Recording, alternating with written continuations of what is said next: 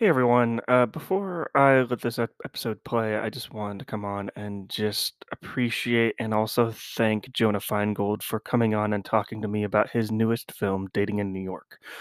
Dating in New York uh, will premiere on basically everywhere you can get a video on demand movie and also in select theaters if you feel like going to a theater at this current state of of the world that we're living in right now. Uh, but yeah, I was just like, uh, just thank him tremendously for coming on my small little show and just talking about his movie. And we really had a really wonderful conversation about just filmmaking in general, New York, what, and just indie film, indie filmmaking in general. Just, um, just wanted to just come on here and just echo what I've said in this episode multiple times on just supporting indie filmmaking and supporting a great filmmaker like Jonah himself.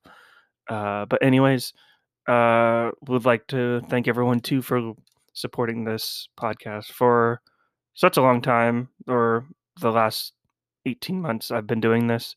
Uh, you guys are really awesome. Uh, but yeah, enjoy the episode. Thank you.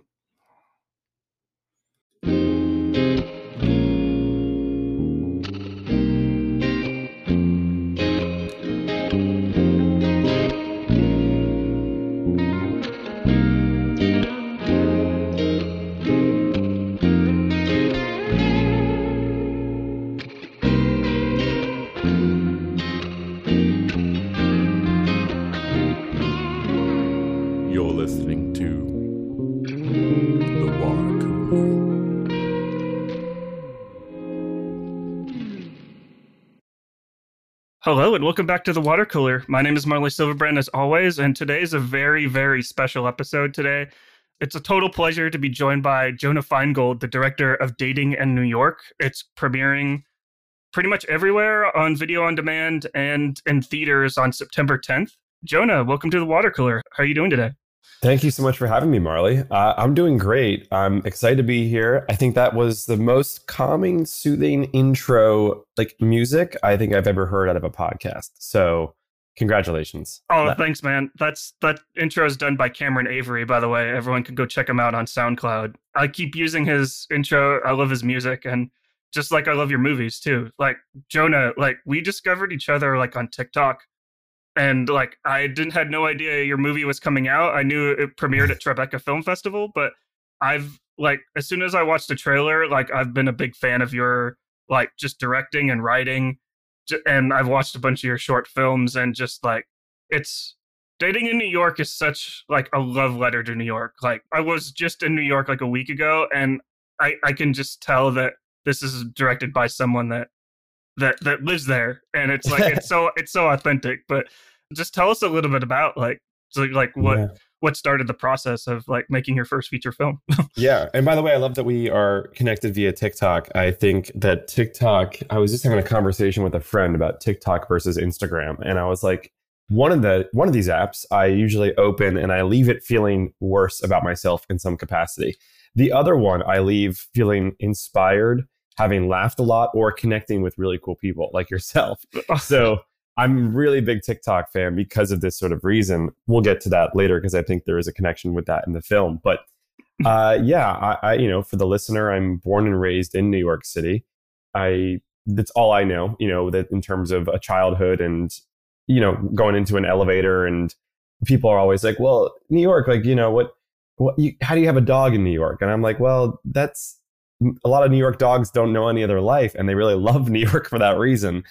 I grew up loving the works of Nora Ephron, uh, Nancy Meyers, Albert Brooks, you know, Scorsese. And when I wanted to become a filmmaker, which I figured out at a very young age, I wanted to figure out how to do it in the city that I grew up in because what you realize about New York filmmaking that I think they don't really teach you, and I, I actually haven't really talked about this, so it's just kind of a fun thing to mention, is that when you go look at interviews with filmmakers who are New York filmmakers like Spike Lee, a lot of the time you'll notice that their locations, their crew has to do with the fact that they grew up in the city.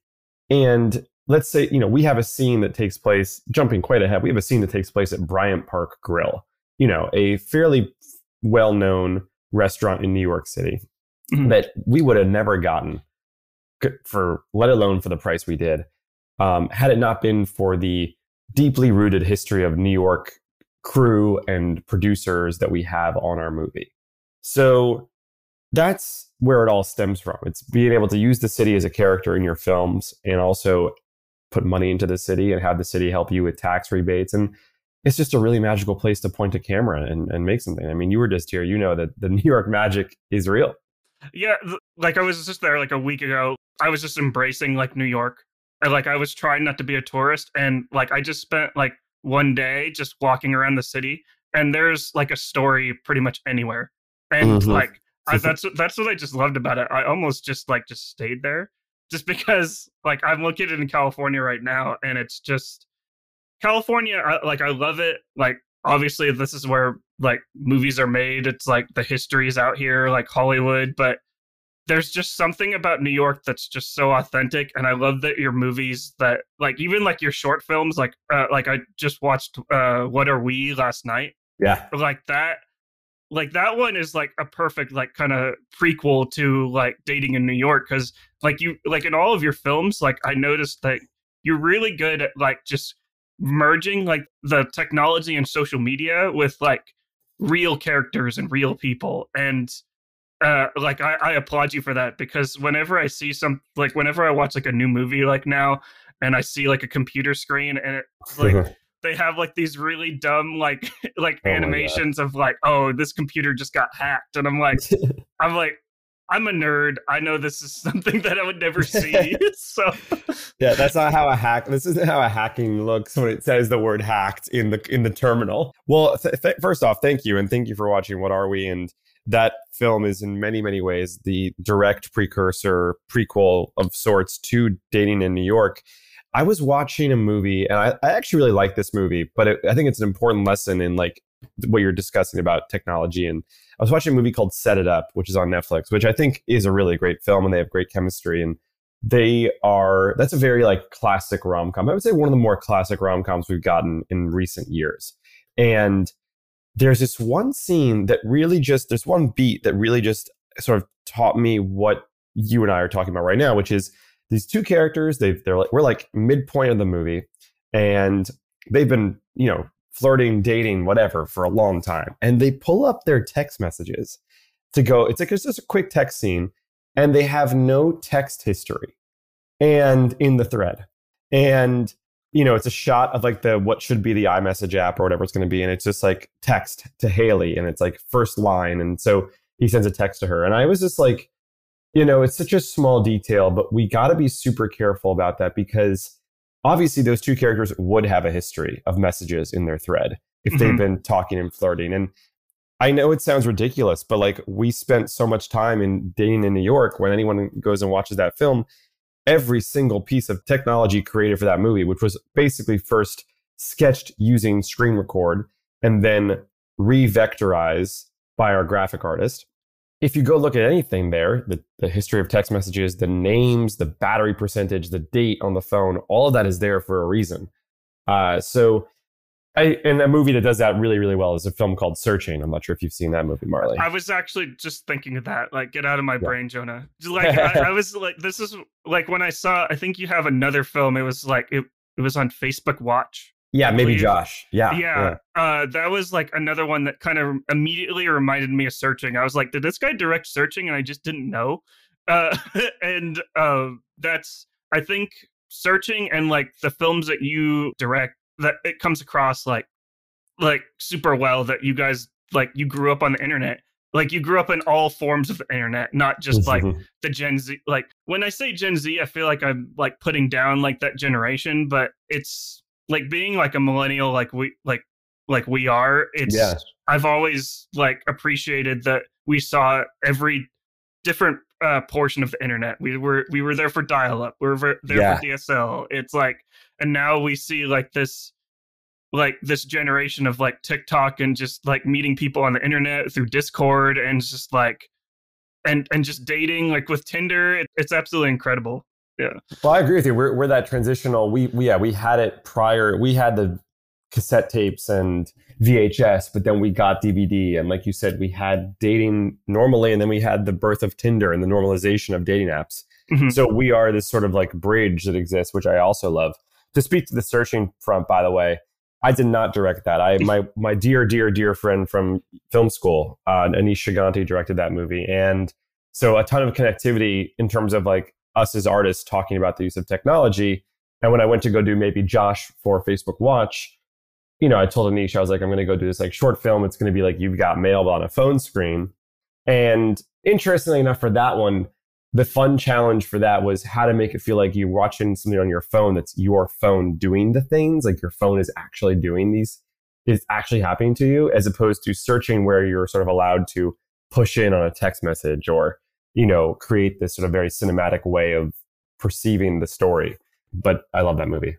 Uh, yeah, I, I love it too. And the thing that I love that both of you actually do in like in both of your films is that you show the person thinking very well, like when they're texting. You do this in What Are We, where the guy like like he's typing out this really long text message and then he deletes it and then just like and then comes up with a very simple one and it's just like like within like that moment of him typing out this long text message i know exactly what this guy is going through like in his brain and like like searching like does that like on multiple levels and, and you do it too like and i just think that's it's it's so weird like how we can non-verbally or non non-communicate but also communicate I, that's a great observation. And I was talking to somebody about that, and they were comparing that sort of act, the act of texting or the act of writing something in a text um, conversation, the audience seeing that, but then the character not sending it.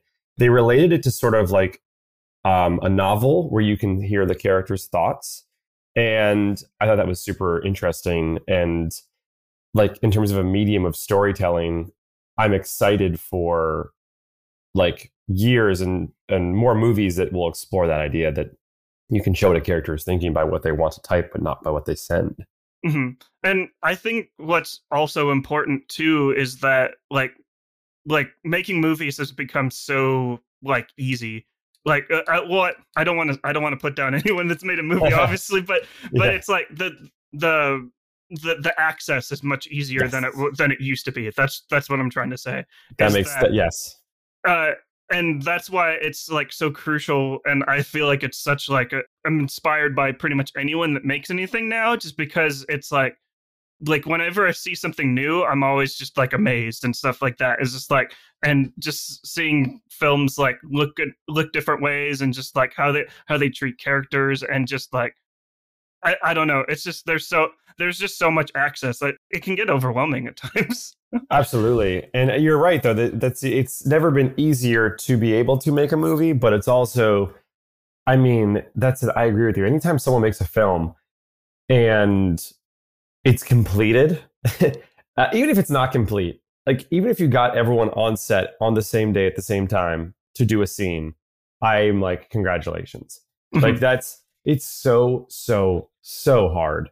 Just the the, the like the pure scheduling of getting people to align and be in a place to be creative together let alone do that for 20 something days consecutively probably more let alone complete the film and post dodge a potential global pandemic you know like all these different things that can get in the way of the you and the art it's kind of why i'm envious of musicians because not that they have it any easier but i do think it's like oh you have a guitar you have a piano you have a microphone you can do your art hmm There's nothing stopping you in this way. Yeah. But like, I'm I'm glad that you brought that up. So you did film like this during the during a global pandemic. Like, how was that? Like, like Well- just like the challenges of like because I know New York restrictions were not as extreme as California's, but pretty extreme. So Yeah, we we actually filmed 2019 November. oh, okay. For for, for so we just missed it. Um we filmed for 15 days. Uh, I guess we yeah, we wrapped and then when we were editing, that's when things sort of became, oh God, what's happening here? And it, we obviously were okay. I mean, we're an indie movie. We budgeted everything out. We didn't like budget contingency. If anything, I guess it kind of cost us less because we were all remote. So, and you know, so a sound house wasn't going to charge me for coming in to use their studio space when I knew, when we knew they were going to do the mix out of their home office. But it was more like, uh, uh, you know, it was more not being able to go in and have these experiences that you get as a filmmaker of going into the scoring stage and going into your sound mixing stage and uh, we we actually did do it. So we were editing December, January, February. Then things got crazy. We were testing the movie uh, remotely using a tool called Frame.io, which is a fun tool for anyone who is a fellow you know filmmaker. A way to sort of comment on video clips. And then we scored, ADR'd, and colored remotely. So it was a lot. And like thank god i have good wi-fi and like a zoom setup that that's okay and everyone else did. And for adr we actually did bring in our actors in some cases i was remote in my literally my bedroom. Like i just moved into a new apartment. I had like all i had in my room was like a bed on the floor. And i was like set up an office where it's like okay i'm directing these actors in their adr session. And then in other cases i was able to go in to the booth and like sort of just experience it but uh, it was a challenge. I won't lie to you. Yeah, it's it's definitely been a challenge, like for me, because I started this podcast during quarantine just as a way to just kind of communicate and just talk with people. Love that. And like like we did like a 24 hour podcast. Like we, I organized like like sent out emails to like have like certain guests on. And so I know I know like how you feel about like organizing and just making sure everyone like gets together and stuff like that. I don't know for like color grading and just like getting someone like Jaboukie Young White that is probably he's busy with the Daily Show. Yeah, and just like that's that was such a huge get. Like too, just like like what was it like working with Jaboukie? I'm so lucky that we got to work with together, and I yeah, you know, it, first off, he's amazing. Everyone in the cast is amazing. Mm-hmm. Um, I I I feel very lucky that we had an experience wherein none of us came out of this not liking each other. You know, it's all like we would all make a movie again together. We all enjoyed the craft. Not to say that it was like everything was perfect because everyone wants to do the best work possible. And that means we push each other. But it was a really great experience. Uh, Jaboukie, let's see, I had seen him in a scene from a movie called Someone Great. And I just thought to myself, this guy is such a star and who is this? And I then was introduced to his Twitter, and obviously I, would seen his work in the Daily Show. I just didn't connect the dots. Um, and I wrote him a letter, and then we got tacos and tequila for lunch, and we just talked about our favorite movies. We just talked about movies like Frances Ha, talked about some Mike Mills films, which he is actually now in one called Come On, Come On that will come out soon, and we talked about rom coms and modern dating and all the sort of stuff that that is plaguing our dating world. And I think we just sort of bonded. And I was like, look, I'm making an indie movie. This isn't like there's a studio. Like I literally, we went out, we raised the budget. We're shooting for 15 days. It's gonna be quick. You're gonna sit on an apple box sometimes, and it's gonna be cold. But I promise you, I'm gonna do the best I can to make this the best movie, and to create a fun and safe environment for everybody. And he was like, great. And he, he, he, we left that meeting both wanting to make the film together. And then the, the challenge was going to be scheduling for what you foresaw with uh, the Daily Show, which at the time was, you know, they shoot all over the country, segments and stuff like that. And their hours are obviously very intense. Uh, and of course, scheduling against our other actors who were, you know, Francesca was going to a Stranger Things sort of like uh, event, I remember. And that was like our first day of shooting. And it's just you know everyone is like you're trying to get those planets to align but he was also awesome to work with because he was such a you know Jaboukie was like a film production i don't know if he was a major but he was like a the joke was two years ago he was like a second ac on set. Like that was what he kept him and i kept joking about. And so when you have someone who's coming from production and who's a creator in their own right it's really refreshing because you're all sort of on the same page. There's no it, there's no like we all want we all understand each other. There's a lot of empathy when you come from being a PA or or a second AC or something. Mm-hmm. So uh, it was just great, and he's so funny that you usually want to have like five cameras rolling. So any aspiring filmmakers that listen to this, if you're going to be working with a sort of comedy sen- comedy person set first type actor, you're going to want to make sure you have multiple cameras on them um, so you don't miss anything just always be rolling always be rolling always be rolling and always be rolling so you have your close up and your wide because you know you can have that great five minute take but you're going to still want to have the alt angle on that otherwise you're just punching in and your audience might know yeah some one of my favorite like directors I've ever worked with is his name was Chris Brown, the other Chris Brown, as he always says. Copy. Uh, we did a, we did a film called The Other Kids where we basically we we got together and uh, we got like these kids together like in high school and just kind of explored like that last year in high school.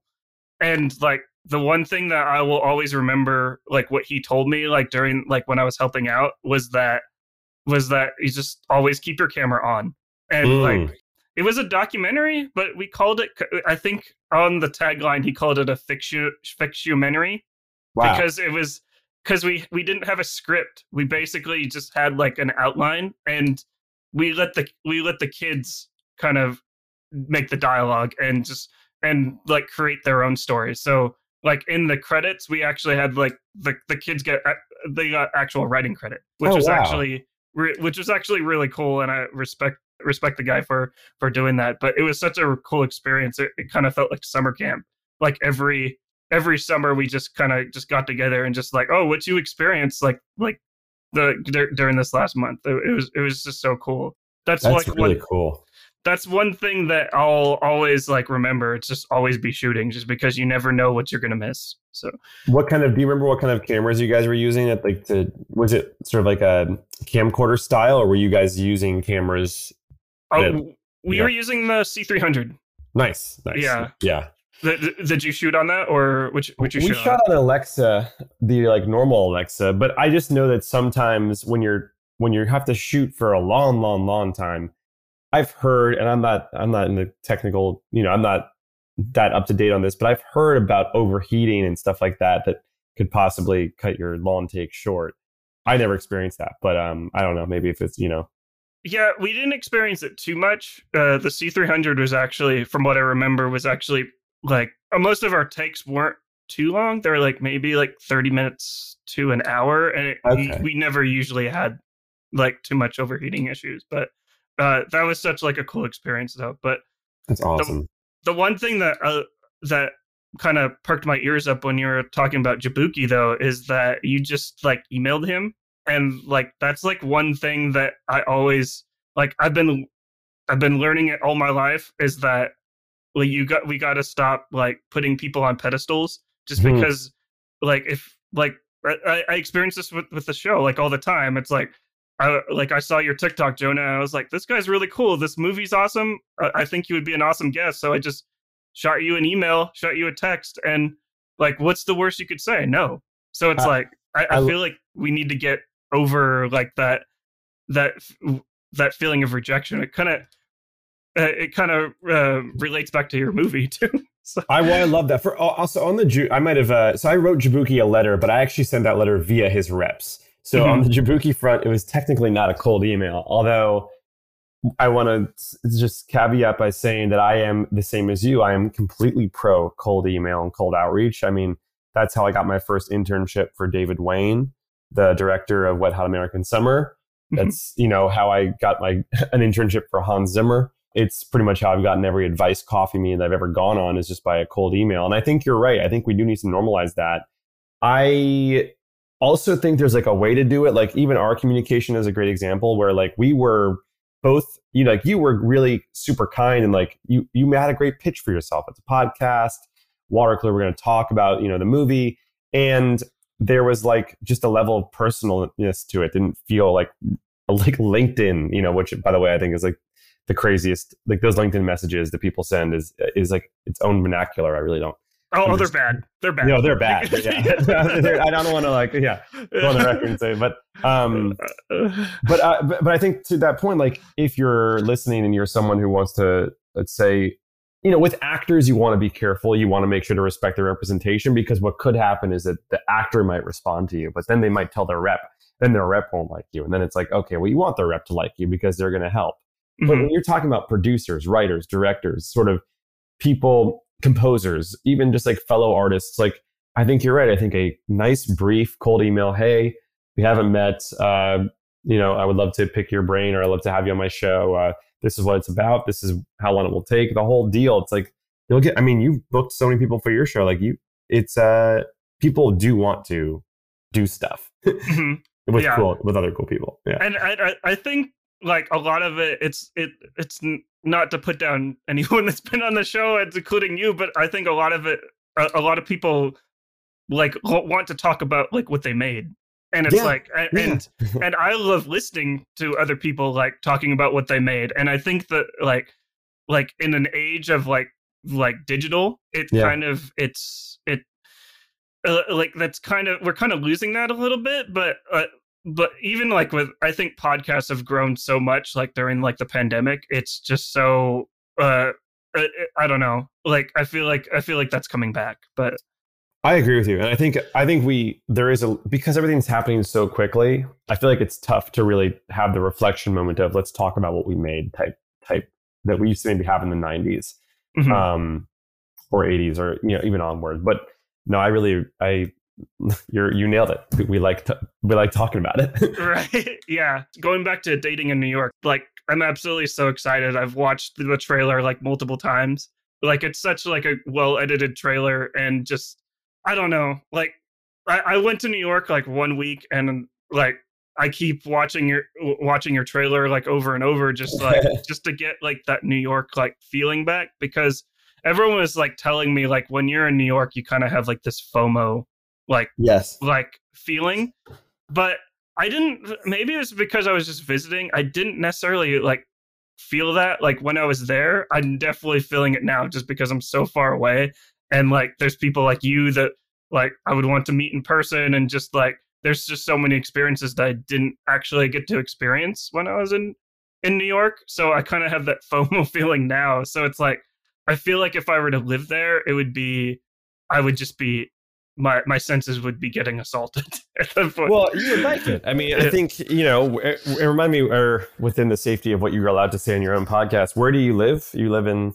I, I live in California. So California. Yeah. Okay. Uh-huh. Cool. Mm-hmm. Yeah, I mean that's the thing. It's FOMO, but look, you can idealize New York, and uh, people do that. People like to idealize the city, and some some to some people lives up to those expectations, and to others it doesn't. And by the way, that is a theme in our movie where these characters, much like in What Are We and maybe Josh, these characters sort of build up the expectation of the other character, a lot like we do today with dating, you know, modern relationships. And so that's part of the of the beauty of it. But I'm glad you missed it. I mean, look, you'll you, you also visited during the summer. There's you know, there's great seasons that like the holidays is a great time to visit New York. Very Christmas movie like Elf. Mm-hmm. You know, you feel like you're in Elf or something like that.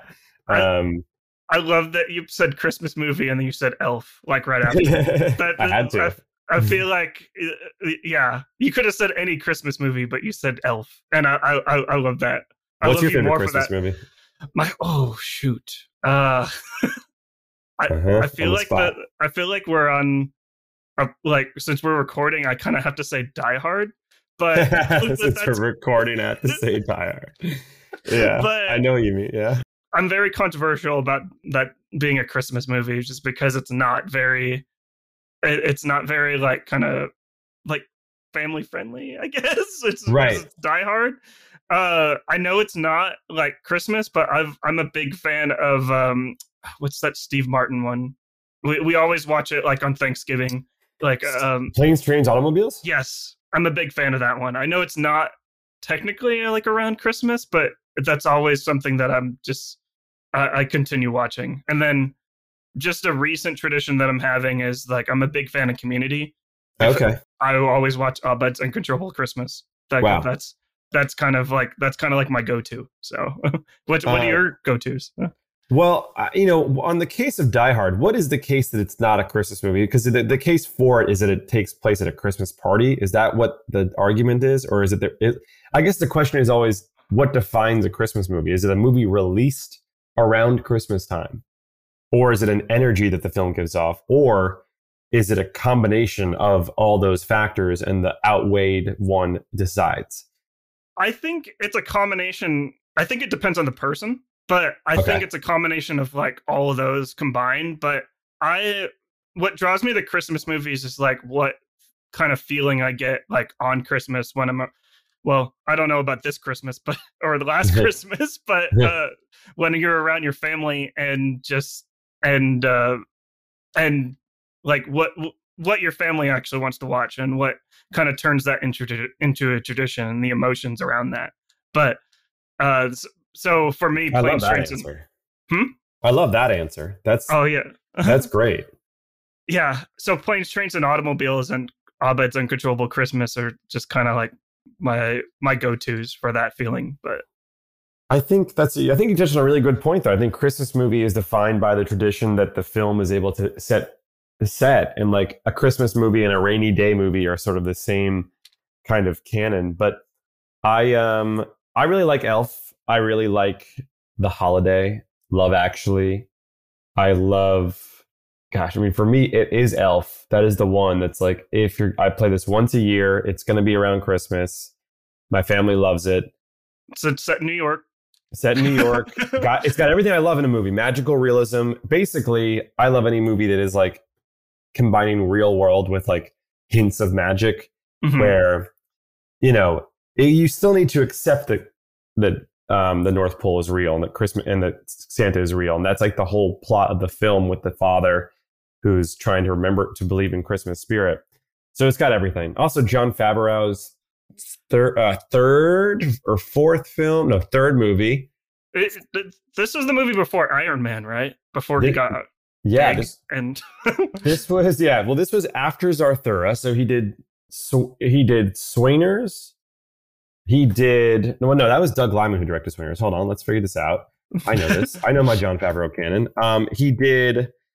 Did he do a movie called Go, or am I crazy? I think he did a movie called Go, and then he did Zathura, which was his first like entry into studio filmmaking, which is basically Jumanji but in a house and in space. Oh, sorry, the movie's called Made. Okay, so he did a movie called Made, then he did Elf. Oh, and then he did Zathura. Excuse me. Okay, so Elf was his second feature film. That's crazy. that's that's absolutely Yeah. that's crazy. I don't think I actually put those two together. That's That- insane. Uh, His second feature film is has stars Will Ferrell. Yeah. Well, by the way, Will Ferrell at the time though was not Will Ferrell. Like Will Ferrell was a gamble. If you go, Mhm. there's a great episode of How It's Made that's on Netflix where they talk about how Will Ferrell was uh, really there was a risk. They weren't sure he was going to be able to do it. They started to see his character interpretation. The studio was like, "This is weird. Like we should probably not do this." And the whole time it was a risk, but I think John was like, "This is absolutely brilliant," and ultimately the whole thing paid off. I think it was. It honestly might have put Will Ferrell on the map in a much bigger way to like a very commercial American sort of audience. right, and like Zooey Deschanel, like one of my favorite like actors. Yeah. like wor- like act- actors working today. Like that Elf is Elf is such a like a good Christmas movie. I like it. It makes me want to like go back to New York like in December and and just, well we'll see what the climate is at that Yeah. point. yeah, Like, yeah, just- yeah. totally. but yeah but jonah like this has been like a pleasure like talking to you like i know you're a busy guy so i don't i don't want to like hold you up too much but I, i've already promoted dating and new york but i'll give you the floor for like just uh where people can check this out and and when Well, first off, I appreciate you inviting me onto your show, and I appreciate you um, promoting the film and talking about it. And I can't wait for it to come out. Uh, in we're five days away, September 10th. It's funny, all this promotion stuff used to be before you like make a movie. It was always about oh, check out my Twitter, or Instagram, or Tumblr. Or, but now I'm just like everyone. If you enjoyed any of this, please support uh, the movie and obviously indie filmmaking at the same time. Mhm. So uh, you can find it on Amazon, iTunes, all VOD services, and then you can go to select theaters if you feel comfortable with that. I am not, I'm not encouraging anyone to do that, but if you do want to go see it into a theater, there's a couple theaters across the country that will be playing it, and that would be a magical experience. Fun fact: I actually haven't seen it in a theater yet, so I will be seeing it for the first time in a theater on Friday as well.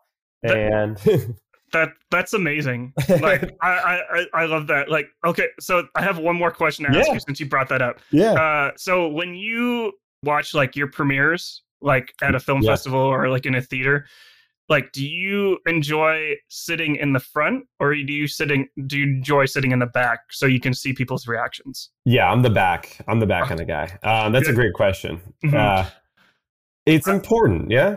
I, I yeah, I, it's it's important, and I was always like when I would premiere like m- my short films in front of like like my film fellow film students in film class or like at a film festival, I would always walk out of the room in the beginning.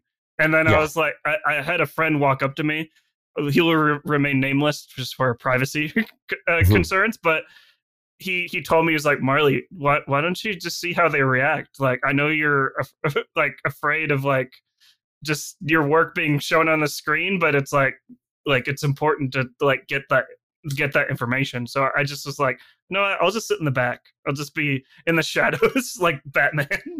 it's like Batman. I mean, look, that's that's there's a lot of people that, that I think feel that way, and I, I I certainly dip into that as well in terms of like, do you want to like what is the point if not to see how people react? That's a great question for for filmmakers. Uh, Mhm. Like it- where where do they sit?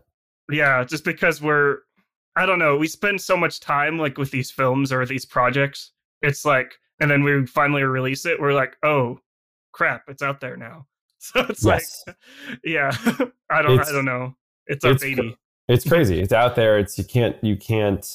It's a weird thing. But then what I think we have to learn to do is not take it personally. I think I think unfortunately the art can't feel personal. This is just the advice I've gotten from some directors who have made a couple movies and you because you're gonna st- it's your job like you know it, i think maybe the first movie it is our baby right and it's like we we want to just be in this business and we want to make something special but at the end of the day you're gonna make more movies you're gonna make more shorts you're gonna the camera's gonna keep rolling no matter what someone thinks you're going to continue that so Mhm. like why does it matter so but Right. I, I don't know but it's it's uh that's that's funny. I will be in the back. I will be looking to see when people laugh when people um don't laugh. And uh, if anyone gets up they're dead to me. You know if they go no, no bathroom breaks in this movie. Right. Yeah.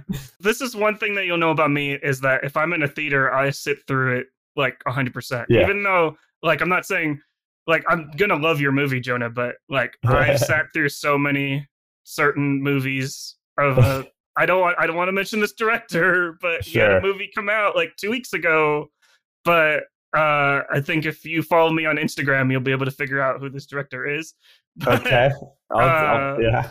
but um i i just honestly i sit through every single like film just because i know how much work it takes to put it on the screen make it to that point. So it's like yeah i, I see it as like a, a sign of respect even though it's a movie that i think isn't very good. Like it it it, uh, it took a lot of passion and uh, blood sweat and tears out of it so well that's awesome of you that's really cool of you and Yeah. i will definitely be following you on instagram so i can get more details into who that might be yeah um Uh, well, uh, I'll yeah. I'll let you know when we stop recording. So Okay, uh, perfect. I'll I'll leave that for the listeners. But but everyone, go September 10th. Go to a theater if you feel like it. On September 10th, go watch Dating and New York because it's going to be a, a blast. So that's that's my last pitch. So thank you so much. Yeah, but uh, thank you, thank you, Jonah, for joining me. Thank you. This was a blast. Yeah. All right, and we'll see you next time. Perfect.